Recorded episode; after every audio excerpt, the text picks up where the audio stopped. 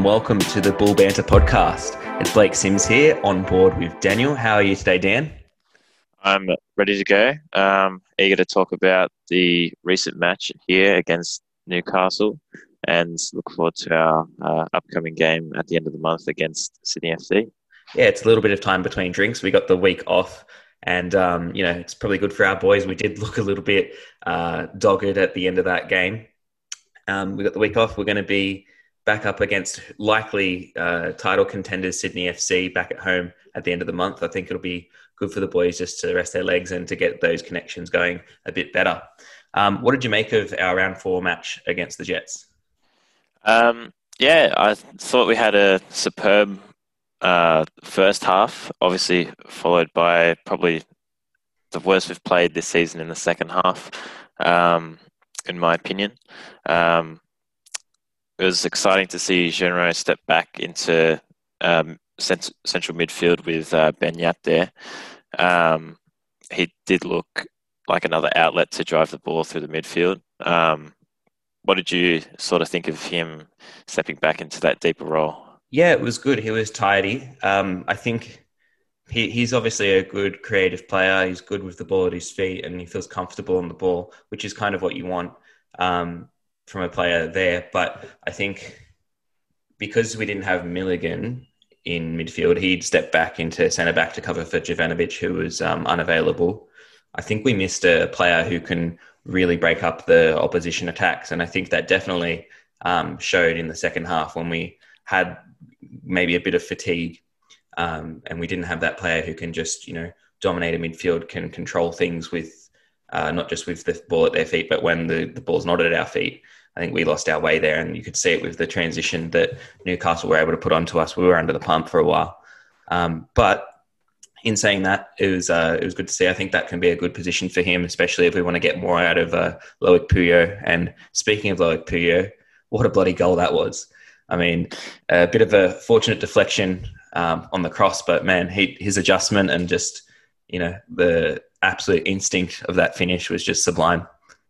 Yeah, um, definitely some superb acrobatics from the Frenchman there to um, manage to get something on that, let alone a little bike in there.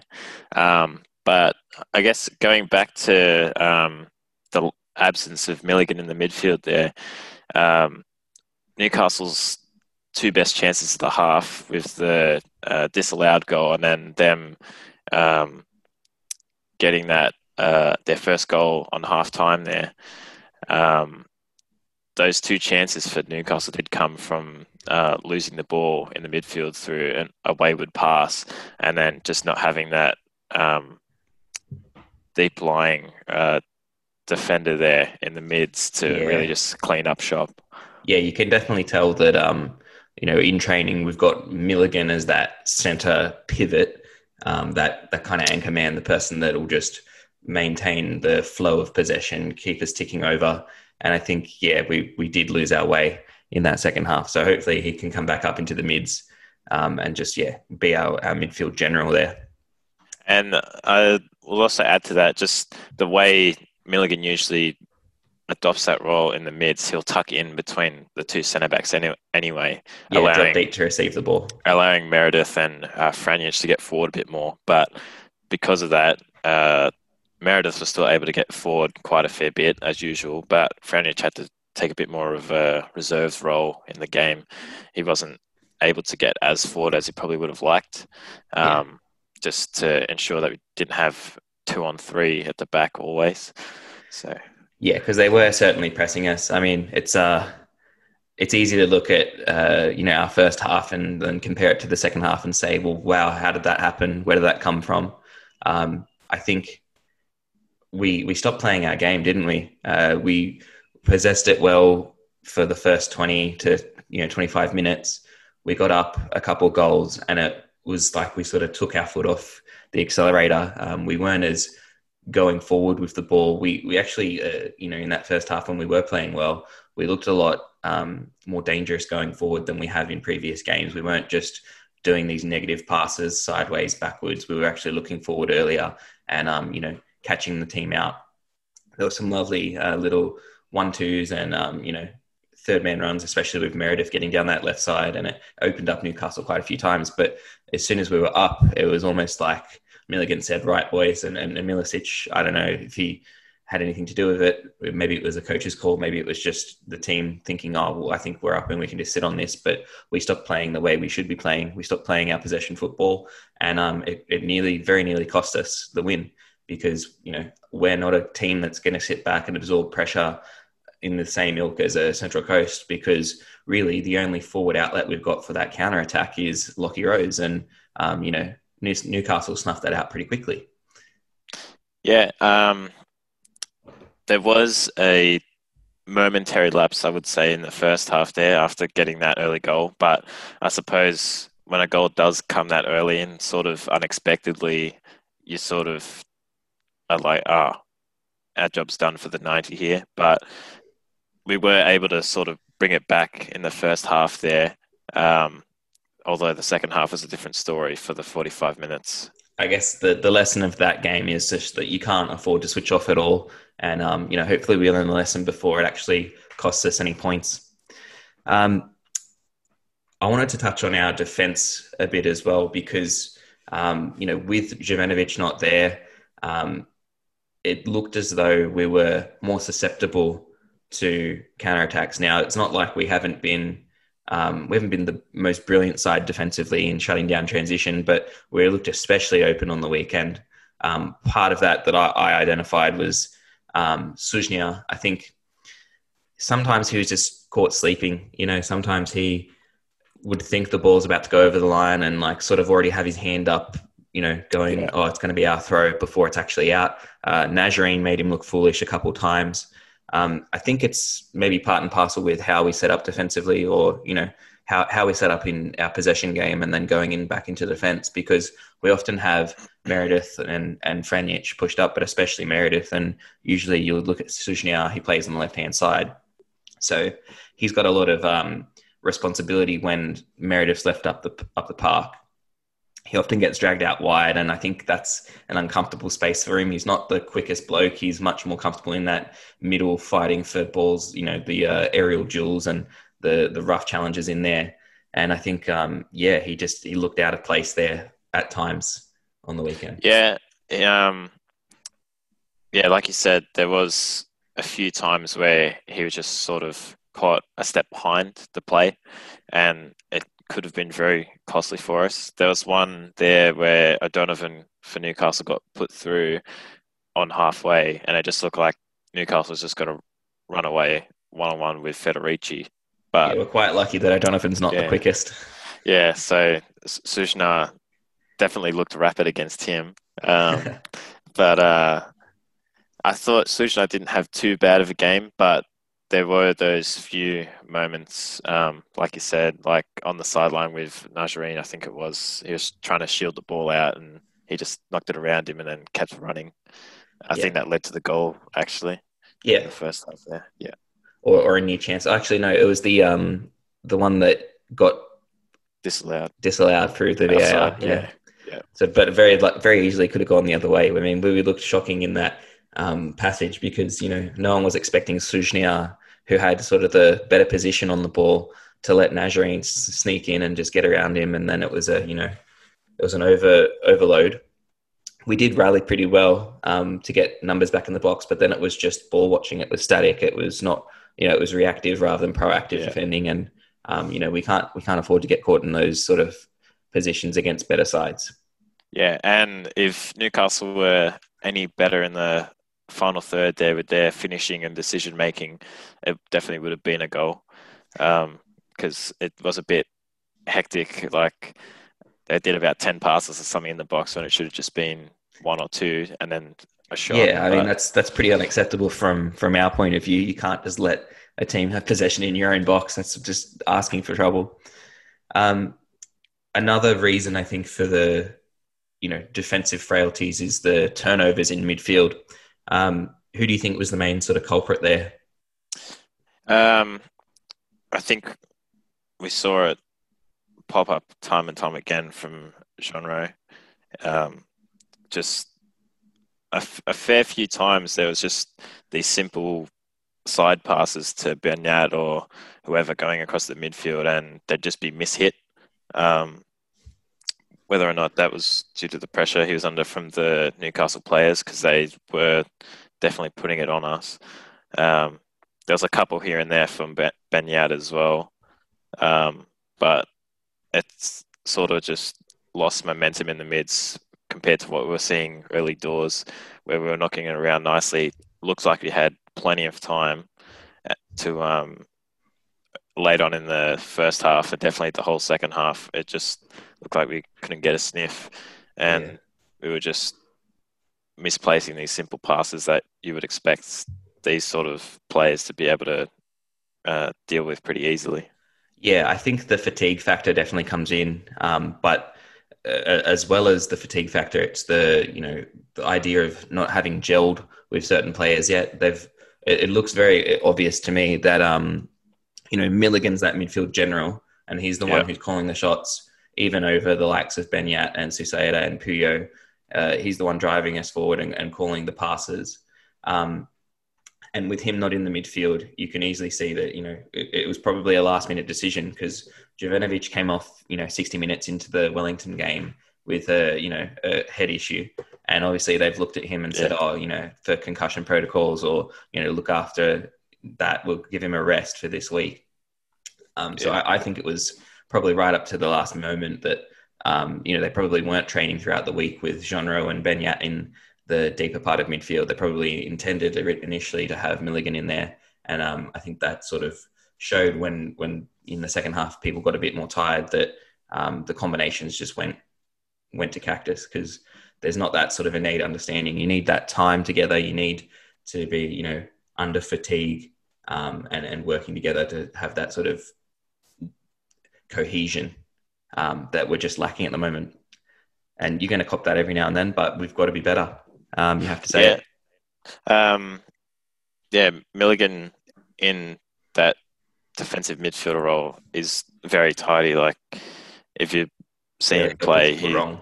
yeah, no, he he'll just demand the ball and move it fast, like one touch or two touch. He doesn't play around with it, and he's not gonna turn over the ball on those simple side to side passes, like we saw a few times with uh, and um, Genreau.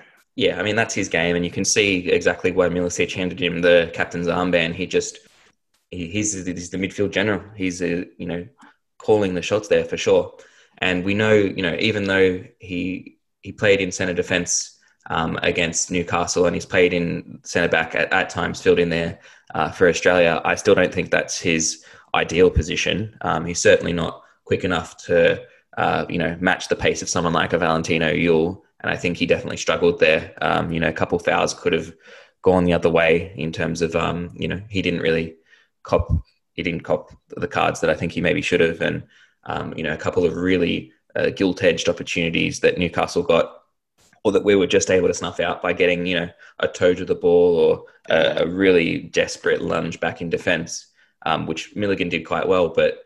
Um, yeah, against better sides, we we're not to we're not to succeed if we have Mark Milligan at centre back because he'll just be exposed with the the pace that other attackers will have.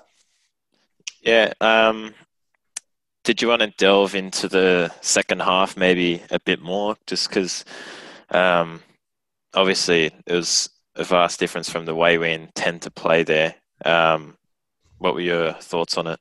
Well, before we jump into that, I think we should also quickly mention Matt Derbyshire got off the mark as well, which was a uh, a brilliant moment. I mean, a simple sort of goal, but you know, you need any any way it goes in is is good for the team. Um, Puyo put the ball on a on a sixpence for him, and he just nodded in at that near post. Um, you know, rising above the pack. You can tell that that's how his goals are going to come this year. Um, he's very very good in the air. Um, he nearly showed that at Wellington uh, against Wellington. Sorry, when um, you know, there was that late opportunity that hit the crossbar. Um, so if we can get that more of that, um, you know, good service to him, um, he's going to do damage. And um, I did want to pick up on the idea that you know, Lockie Rose, he's been he had a quieter game. Um, I think maybe the the league starting to starting to figure him out. Um, I'm not saying he's a one dimensional player, but you know when he does have the ball, he's just going to be going at the defense and trying to beat a player and swinging across or uh, cut inside for a shot. Um, he doesn't necessarily have all the elements of the game that you want him to have just yet. And I think, um, you know, at least from what I can see so far, he's kind of struggling to link up with Derbyshire. Um, I haven't seen too many crosses that Rose has put in that Derbyshire's gotten on the end of. Um, what are your thoughts about that? Yeah, um, yeah. Again, just going back to Derbyshire, um, obviously a nice, powerful header of Puyos cross there. He could have easily had a second uh, right on half time there, but it was a bit unfortunate. Yeah, whether true. or not it was a bit of a deflection there, but unlucky to hit the post from that close, anyways. Um, but yeah, uh, Rose and Derbyshire, we don't really see too many um, crosses, I guess, coming from Rose on that side. Um, he does get defenders on the back foot and sort of he I think against Newcastle he did tend to more run at someone and then find a pass inside rather than take it down the byline and whip something in on his left. Yeah. Um, but that seems to be too valuable for us at the moment because um, he definitely buys us that extra meter or so of space. Well, he's an outlet, has, isn't he? Yeah. Um, there's no other player like him in the side. Like you would say maybe Susaeta could do it, but he seems to be more of that uh, drop deep and receive the ball at feet, do something technical, play a quick yeah. one two, um, you know, be tidy with the passing. Whereas, um, you know, Lockie Rose is just full blooded, go forward every single time, um, which, you know, maybe defenders can start to realize. And, um, you know, to, to, be honest, sometimes he looked a bit isolated, um, especially when you know, if Federici got the ball at the back, he would release it long for Lockie. Yeah. And if a defender was awake to it, it was easily shut down. Um, so we can't be doing that every time. He needs to maybe add a bit more to his game there, a bit of difference, um, because I think, you know, he's starting to be figured out. Um, but you wanted to talk about the second half. And um, what I picked up from it was because we stopped playing our game and because we didn't necessarily have the same go forward, I think there was a lack of willing runners off the ball, especially since Rose went off. Um, and that led to us passing sideways, backwards, and getting into um, you know sloppy situations where um, you know Newcastle pressed us at the right time, and yeah. we didn't necessarily have the movement off the ball, so it was just it was going nowhere, and eventually we'd give the ball away, which led to often uh, counter attacks and transition moments from Newcastle. So what that led to again was uh, Genreau, Susaeta, and Beñat just trying to win fouls because what else can they do? They're not going to hit Derbyshire long through ball, um, you know, to get around Topor Stanley and uh, Boogaard because he's not got the legs. And again, in the air, despite how good Matt Derbyshire is, if you're just going straight up to him and he's got two on him, he's never going to be able to hold it up for us every single time. Um, and that that's not really our game anyway to go long. So I think yeah. we just dug ourselves a hole, didn't we? Yeah, there's definitely a lack of urgency from the off in the second half there. Um, Rose, of course, didn't come off until the 60th minute, but even then, he definitely was nowhere near as lively as he was in the first half for those uh, 15 minutes. Um, but yeah, it's just like we made it easy for Newcastle to press us. I think they obviously were putting the effort in and had the better of the game in the second half, but it just seems like we were always on the back foot when receiving the ball, and someone was just always on us. Um, yeah, you can definitely tell that we weren't moving the ball as quick as we should. Um, it was there was never. I don't think I saw a time when we passed the ball to someone and they immediately knew I'm going here now. Um, it was always receive the ball, look up, where am I going next? thinking, shit, like, you know, what am I going to do? I've got no one. Yeah. Yeah. They've pretty much got no one because we didn't have that off the ball movement. Um, and know, then it was, very static. It seemed after that wasn't working, then we just started to go long. Um, yeah, we parked the bus. And, yeah. And, and, that's not our game at all. And it's not like we were going long. Well, well, it looked like we were trying to attempt to pass the Derbyshire, but they were so, so, wayward most of the time. Yeah, and he was so like, isolated up there. I, we were winning winning those fouls, like you said, with Genreau and Susaeta, just managing to somehow win, win away with foul here or there, but then we weren't playing it short to keep possession. We were just pumping it up the field, and some of the free kicks we had were pretty dreadful. Like we just yeah. immediately it, like, put it down like, their throat. It, it was good in terms of a time waste, but like to put it bluntly, yeah. against a Newcastle side that should be getting a wooden spoon this year, eking out a two-one when yeah. we're under the pump for a whole second half is not what you want. Um, I'm yet to see us put in a full 90 minutes playing our game this year. Uh, you know, you could say maybe against Central Coast we did, um, but it didn't really lead to results. And I just don't think maybe we're not at 90 minutes fitness yet. But how many weeks in a, in a row are we going to say that? Um, you know, it's a bit concerning to be honest. Um, so we're looking forward to sort sort of a big response uh, in terms of the the performance against Sydney FC. So hopefully, you know, the the week's rest does them good and they can come out firing out of the blocks.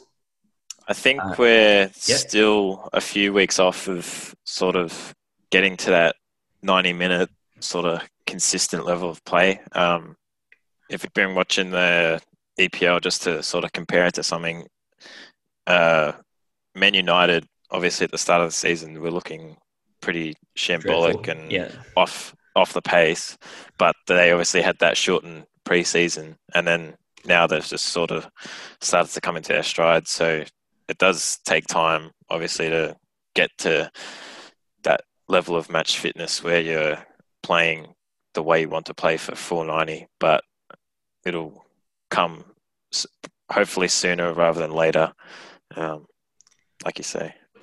Yeah, yeah, and you just, I mean, you, you look at the the way we escaped that one uh, right at the end, pretty much the last kick of the game. Susnja with like a, a, stuffed up clearance that smacked into his hand. Um, you know, oh, by, yeah. by the letter of the law, it's not a penalty because it's in the box. But you know, you see that happen in on mid in midfield, and like you know, yeah. you'd be screaming if that wasn't given, uh, let alone in the box. So I feel I do feel for the Newcastle Jets supporters. Um, I'm really glad that it, it, it was fortunate to us um, because you know the the rule the rule of it is um, that you know even if it, if it comes off your foot and your hands in a natural position, then it's still play on, um, which mm. it just happened to be. But um, you know, I don't think necessarily if if I was on the other side of things, I, I would be livid. You know, a, a, defender has mishit the clearance, smacked it with his hand, basically played basketball, and um, you know, gotten away with one. So it's, yeah, it's a concern, but you know, we were very lucky it seems we've been fortunate enough to be on the right side of VAR uh, a few times. repeatedly. Times. Yeah, more than a few times. So I think surely next game or sometime soon it's got to come back to bite us. Uh, it's a bit weird. I've been seeing online um, quite a few people. You know, Sydney FC used to have the moniker of FFAFC because you know the idea was that they just get all the uh, calls for them and and none of the you know blatant ones going against them. Like the uh, FFA had a sort of soft spot for Sydney and wanting to keep them up top as the main uh, team in the league. But maybe we've got we've, we've inherited that luck, perhaps. Uh, maybe, well, maybe as an extension side, they, they really want us to be successful and they're just giving, yeah, us, yeah. giving us wins. But, but no, in all seriousness, we were very lucky with that one. And um, I think we really missed Jovanovic. He looks like the calmest defender we have. Um, you know, he, yeah. he looks to really settle things at the back, composure there. Um, he's not the quickest, and you know, but he, he, he will settle things down for us. He wins all the headers I've ever seen him go up against another player, and he's gotten the he's headed the ball, um, and you know he's he's good at that sort of uh, combativeness in in that centre back there. So um, I think we really will. We've missed him, and we really will need him firing when we come up against Sydney. Um, wanted to sort of press forward, looking, you know, at, at some different things instead of the Jets game. Um, a few issues came up in midweek with the um, supposed price gouging that we have for the Sydney game. Now, our team, our, our club has, uh, you know, set their prices for the uh, fans, both home and away, at I would say quite an exorbitant rate. Um, so it's for non-members the cheapest adult ticket is $45 and if you're traveling for active away support you have to pay 50 bucks now we have to give the caveat of, um, you know, there is only 4,000 seats available at Campbelltown Stadium um, because of the COVID restrictions, and that lasts at least until the end of January. You know, with like considering all of the other possibilities of maybe there could be another outbreak between now and then, we just don't know. Um, but for now, it looks like that's going to be the last day that there's restrictions.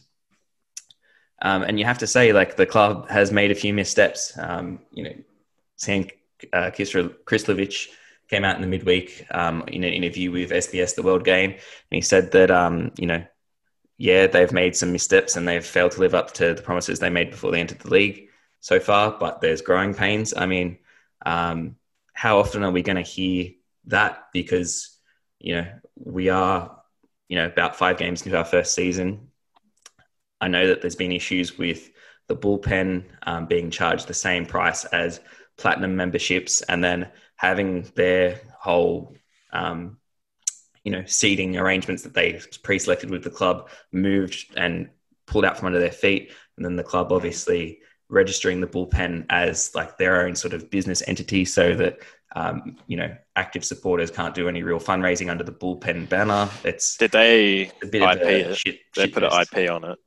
Yeah, yeah. So, um, for instance, like if bullpen members wanted to, you know, make special scarves with that on it, um, they can't do it because it's uh, intellectual property owned by the club, which is just mm. awful. Um, you know, you, you got to say it's it's greed. Um, I get that. You know, with all the restrictions in place, and the club was probably expecting to make more money, um, especially out of the upcoming fixtures against Sydney FC and then the week after against Western Sydney. But man, like it's driving people away. You can tell, like you got to read the room. Our uh, our region's not the most affluent. We are a growing region, but you can't be charging, you know, the prices that you'd be charging for a posh rooftop bar in the city when really we're sort of more like a pub. Um, you know, yeah. you gotta you gotta have a, a a pricing structure that matches your clientele, and that's just not happening so far. I really do worry that, um, you know, with all the promises that were made before the club started up of being sort of this carnival atmosphere, really targeted to sort of being a community club, looking after the youngsters and all that. Um, I worry that we're not going to fulfill those promises um, because, yeah, you have to say it's been a bit of price gouging. Yeah, I think there's been about three instances um, so far of the um, fans sort of reacting to outrageous pricing. Um, so hopefully the club isn't starting to gain a reputation for um, exorbitant pricing. Um, I had a quick look here because obviously there was a bit of an issue with how the membership um, the cost of the membership for a full season compared to the likes of Sydney FC. Yeah. Um, and then I just had a look at Western United's first year when they entered the league. Obviously, COVID ha- has played a, a, bit of an impact on it. Yeah. Um, but Western United came in pretty much tied lowest for the prices that they charge for their membership, whereas we've come in and charged more than the the reigning champions of the previous year.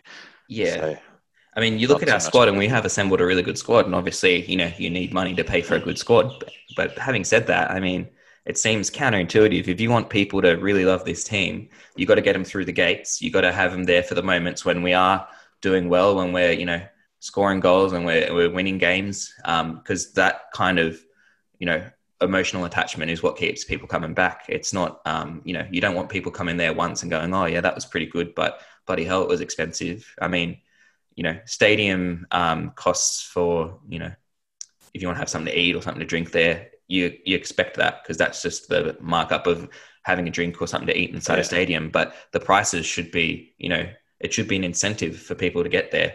Um, and I just worry that you know if that sort of thing continues, we're going to have a situation where Campbelltown's more of a um, you know a cavern than a cauldron. Um, it really could be something beautiful, we know that this area has a lot of um, you know enthusiasm for the world game, but you know you're going to lock people out if you don't get them through the gate. Yeah, and it's not like we have a major marquee signing like a Del Piero or Like, Yeah, we're I not- mean, Beñat's like- up there, but you got to be a Yeah. football head to sort of get around that. Yeah, yeah, like he's your football, your footballer's favorite footballer. No. um, but it's not like we have, like, oh yeah, if we have, I, I get what you mean. He's not the kind of guy who's going to go on and score 15 goals in a season. He's No. more of a tidy professional, and you know the football Class. purists He's would be like, "Oh, Yeah. I, I noticed that touch he did there." Whereas Yeah. the casual fan who's just rocking up with their kids from Macarthur is probably going to look at him and go, "Oh, he's pretty good at passing. He's he can hold possession, but you know he's not whacking them in." I mean, maybe he'll score a few more free kicks and change our mind, but you know, it's uh, It's like- it's it's one for the football purists. maybe if we had Ronaldo, people would be not complaining about paying fifty dollars because then you it makes sense you ch- you're able to charge that much because it's Ronaldo. Yeah. But I mean, we, we can dream, but uh, somehow I don't see it happening ever. no, no. Yeah. So maybe anyway, Ibrahimovic um, when he's fifty, but it, it is unfortunate. I mean, we joke around, but it is really unfortunate. Um, the club has, you have to say, made many many missteps um, off the field this season, despite the fact that, like, you know, we are putting good performances, maybe not great performances, together on the field. But you know, in, in clubland, it's it's another story. I mean, you go through the list of things. We had the bullpen fiasco. We have, um, you know, the price gouging that's happening now. You have mem- foundation memberships that are being sold on match day because they don't have our, you know, actual home jerseys yet. Um, when you know those foundation members were those those jerseys were marketed with the idea that if you were a member a year before the club started, that would be your special piece of like, oh, I've been here since day one. Well, you know, some people could be coming in fourth, fifth game and being like, oh, I love Macarthur Bulls, get me a foundation jersey. It doesn't seem right. yeah. Do you think Um, it could be a? Obviously, there were rumors that the kit supplier had changed. Apparently, Well, yeah, we um, were originally going with minute. Stano, which was an Australian company, and then midway through COVID, I think uh, Macron approached us, and they're a good Yeah. kit supplier. they're they do a lot of it out of uh, Italy. Um, they yeah, supply Club Bruges, and they also su- supply um, Perth Glory. They do make good kits, but man, like uh, I think with the quarantine situation, they're not able to get the jerseys as quickly as they wanted, or maybe as many as they wanted, and it's just a just a bit of a shit show. Um, even yeah. members who've who've purchased home jerseys uh, or away jerseys have yet to receive them. Um, yeah, it's it's a real debacle. But do you think it could be like maybe they went into the season planning to have because obviously a lot of the fans want these jerseys, the home and away jersey. I want one, Yeah, but if they're not available, maybe they're only raising these prices and sort of trying to penny pinch just to make up for the fact that the merchandise they expected to have just isn't here yet, which is unfortunate. But that's probably the only excuse I could probably gather. yeah, it's it's an interesting one. Um, in in the World Game interview that he he gave, he cited the idea of uh, when when Sydney FC come to play or Western Sydney come to play at our venue, um, the price goes up for like venue costs quite a lot. Um, you know, because it's it's rated as a, a more dangerous fixture by um, whatever yeah. security firm, um, the A League employees, or um, you know New South Wales Police. And so there is Ah, you're yeah. going to notice more of a police presence, I suppose, and a security presence on match day when those two sides come to play. So um, he did say that you know if we only get four thousand through the gate, which is what we're capped at at the moment, the club actually loses um, thirty to forty thousand dollars every time uh, on on those sort of match days. So that's obviously not good. Um, but you know, you got to expect getting into the A League, which isn't the most um, you know flush with cash kind of league. If you want to grow it and you want to um, have success down the line, you've got to get as many people in there as you can. You got to get people. You got to give people the opportunity to love the club, um, which will then hopefully turn a profit for the owners down the line you can't get in here expecting profit from day one. It's like any new business. You don't don't expect to make profit within the first couple of years. You've got to be patient and you've got to grow it and you've got to set up things for the future. And I just don't think the club's necessarily gone the right way about it. But um, you know, COVID will definitely have played a role there. And hopefully, I mean, we can talk about it all, all year this year, but you know, as long as there's COVID restrictions in place, we're not going to see maybe the best match day experience. Um, but hopefully in the future, next season, maybe they change their way of operating because there's maybe more potential to make some money and get some fans through the gates.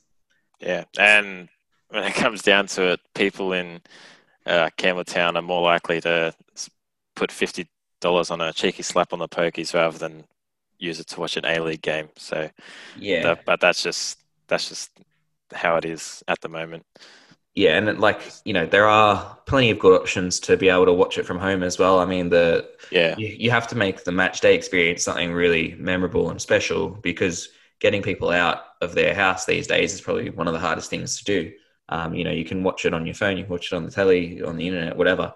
Um, and you know, if if if Campbelltown Stadium's not a place full of atmosphere and um, you know enthusiasm, you're not going to be able to convince people to fork out their hard-earned cash um, to to give more to the club. They'd rather they probably support just from from home, but yeah, you know, we don't want that. We obviously want to have Campbelltown Stadium being this uh, this lovely little venue that you know everyone gets around the team, and it's a it's a place for people to support the Bulls. You know, but what can you say? It's a hard time to run a football club. Definitely Yeah. is. So going forward, um, we do have some fixture changes. Just looking at um, how things have panned out with, uh, you know, obviously COVID restrictions around Australia. So we do have the Sydney FC fixture, which was initially set for Saturday the thirty first of January at six pm.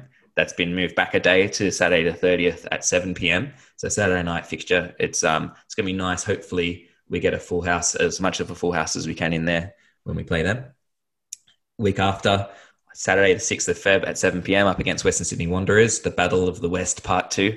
Hopefully we can keep our streak going in that one. and then we also play the following Friday, 12th of February at 7 p.m. against Adelaide United. Um, so there'll be three match days in a row home at Campbelltown Stadium. Hopefully in February they open up the stadium restrictions so that we can get more than 25% of the venue full. And then following on from that, we don't have another home game until we face Melbourne Victory on Wednesday, the 7th of April, um, which is a long time between drinks, like February 12th to 7th of April. That's a long time for the locals to go without football. So hopefully, um, you know, if we can get on a good run of games with our home games, that are, uh, the recent ones that are coming up, um, then you know people can be invested, and then they won't be like, oh, who's this team playing in April? You know, they won't forget about us. Um, but Yeah. we do go travelling interstate to face Western United, Perth, Adelaide, and then Melbourne City before we visit Welling- Wellington in Wollongong on Sunday, the 28th of March. So it's nearly a home game, 40 minutes down, um, you know, Appin Road, Mount Ousley. And, um, you know, hopefully we can make that Wellington game, that away game, a, a home game with plenty of travelling Yeah. support. well, everyone's second home in Campbelltown is Wollongong, so it will be Yeah. a home fixture. That's our local beach. You know, we've got to make sure we, uh, we show the people of the Gong who really owns it. All right. Um, anything, any final words from you? Um, no, I just think uh, hopefully we can perform like we did in the first half against Sydney for a full 90, but um, I think you would expect Sydney to have the better of us. Um, Yeah, prediction wise, how do you see this one going? Obviously, Sydney haven't played. They're meant to play tonight against Central Coast, so that'll Yeah. be an interesting uh, matchup because yeah, Central Coast have started quite well despite faltering in, in the midweek against Western Sydney. Um, so yeah, how, how do you see us going against them? um, yeah, I think we'll be lucky to get a draw from this one. I probably expect Sydney to pick up the full three points here. Um, but uh, yeah, uh, Yeah, I, I have to to- agree with you. Um, I think we're probably going to lose this one, maybe one or two nil. Um, yeah, I think what I really look for in that game is not so much the result, but I want the performance to be strong. I want us to be, um, you know, a team that's really going for it, not, um, you know, sheepishly just holding possession. But I really want us to go for the jugular. We're at home. We need to dominate t- uh, teams, and we need to put put it to Sydney because if we just shrink back like we did in the second half against the Jets, they're going to punish us, and it's going to be ugly. Um, so I don't want that. We need to really come out strong and, and be hungry. We need to be hungry, Yeah. and we, we could maybe nab a result. if we play like we did in the second half, they'll put five on us easily. because they are dangerous. They only need that one chance. Um, so yeah, it'll be an interesting one. I'm really excited. So um, yeah, apart from that, we'll catch you guys next time on the Bull Banter podcast. Make sure you get out to the games uh, that are coming up before the big break. And uh, yeah, go you Bulls. Catch you later.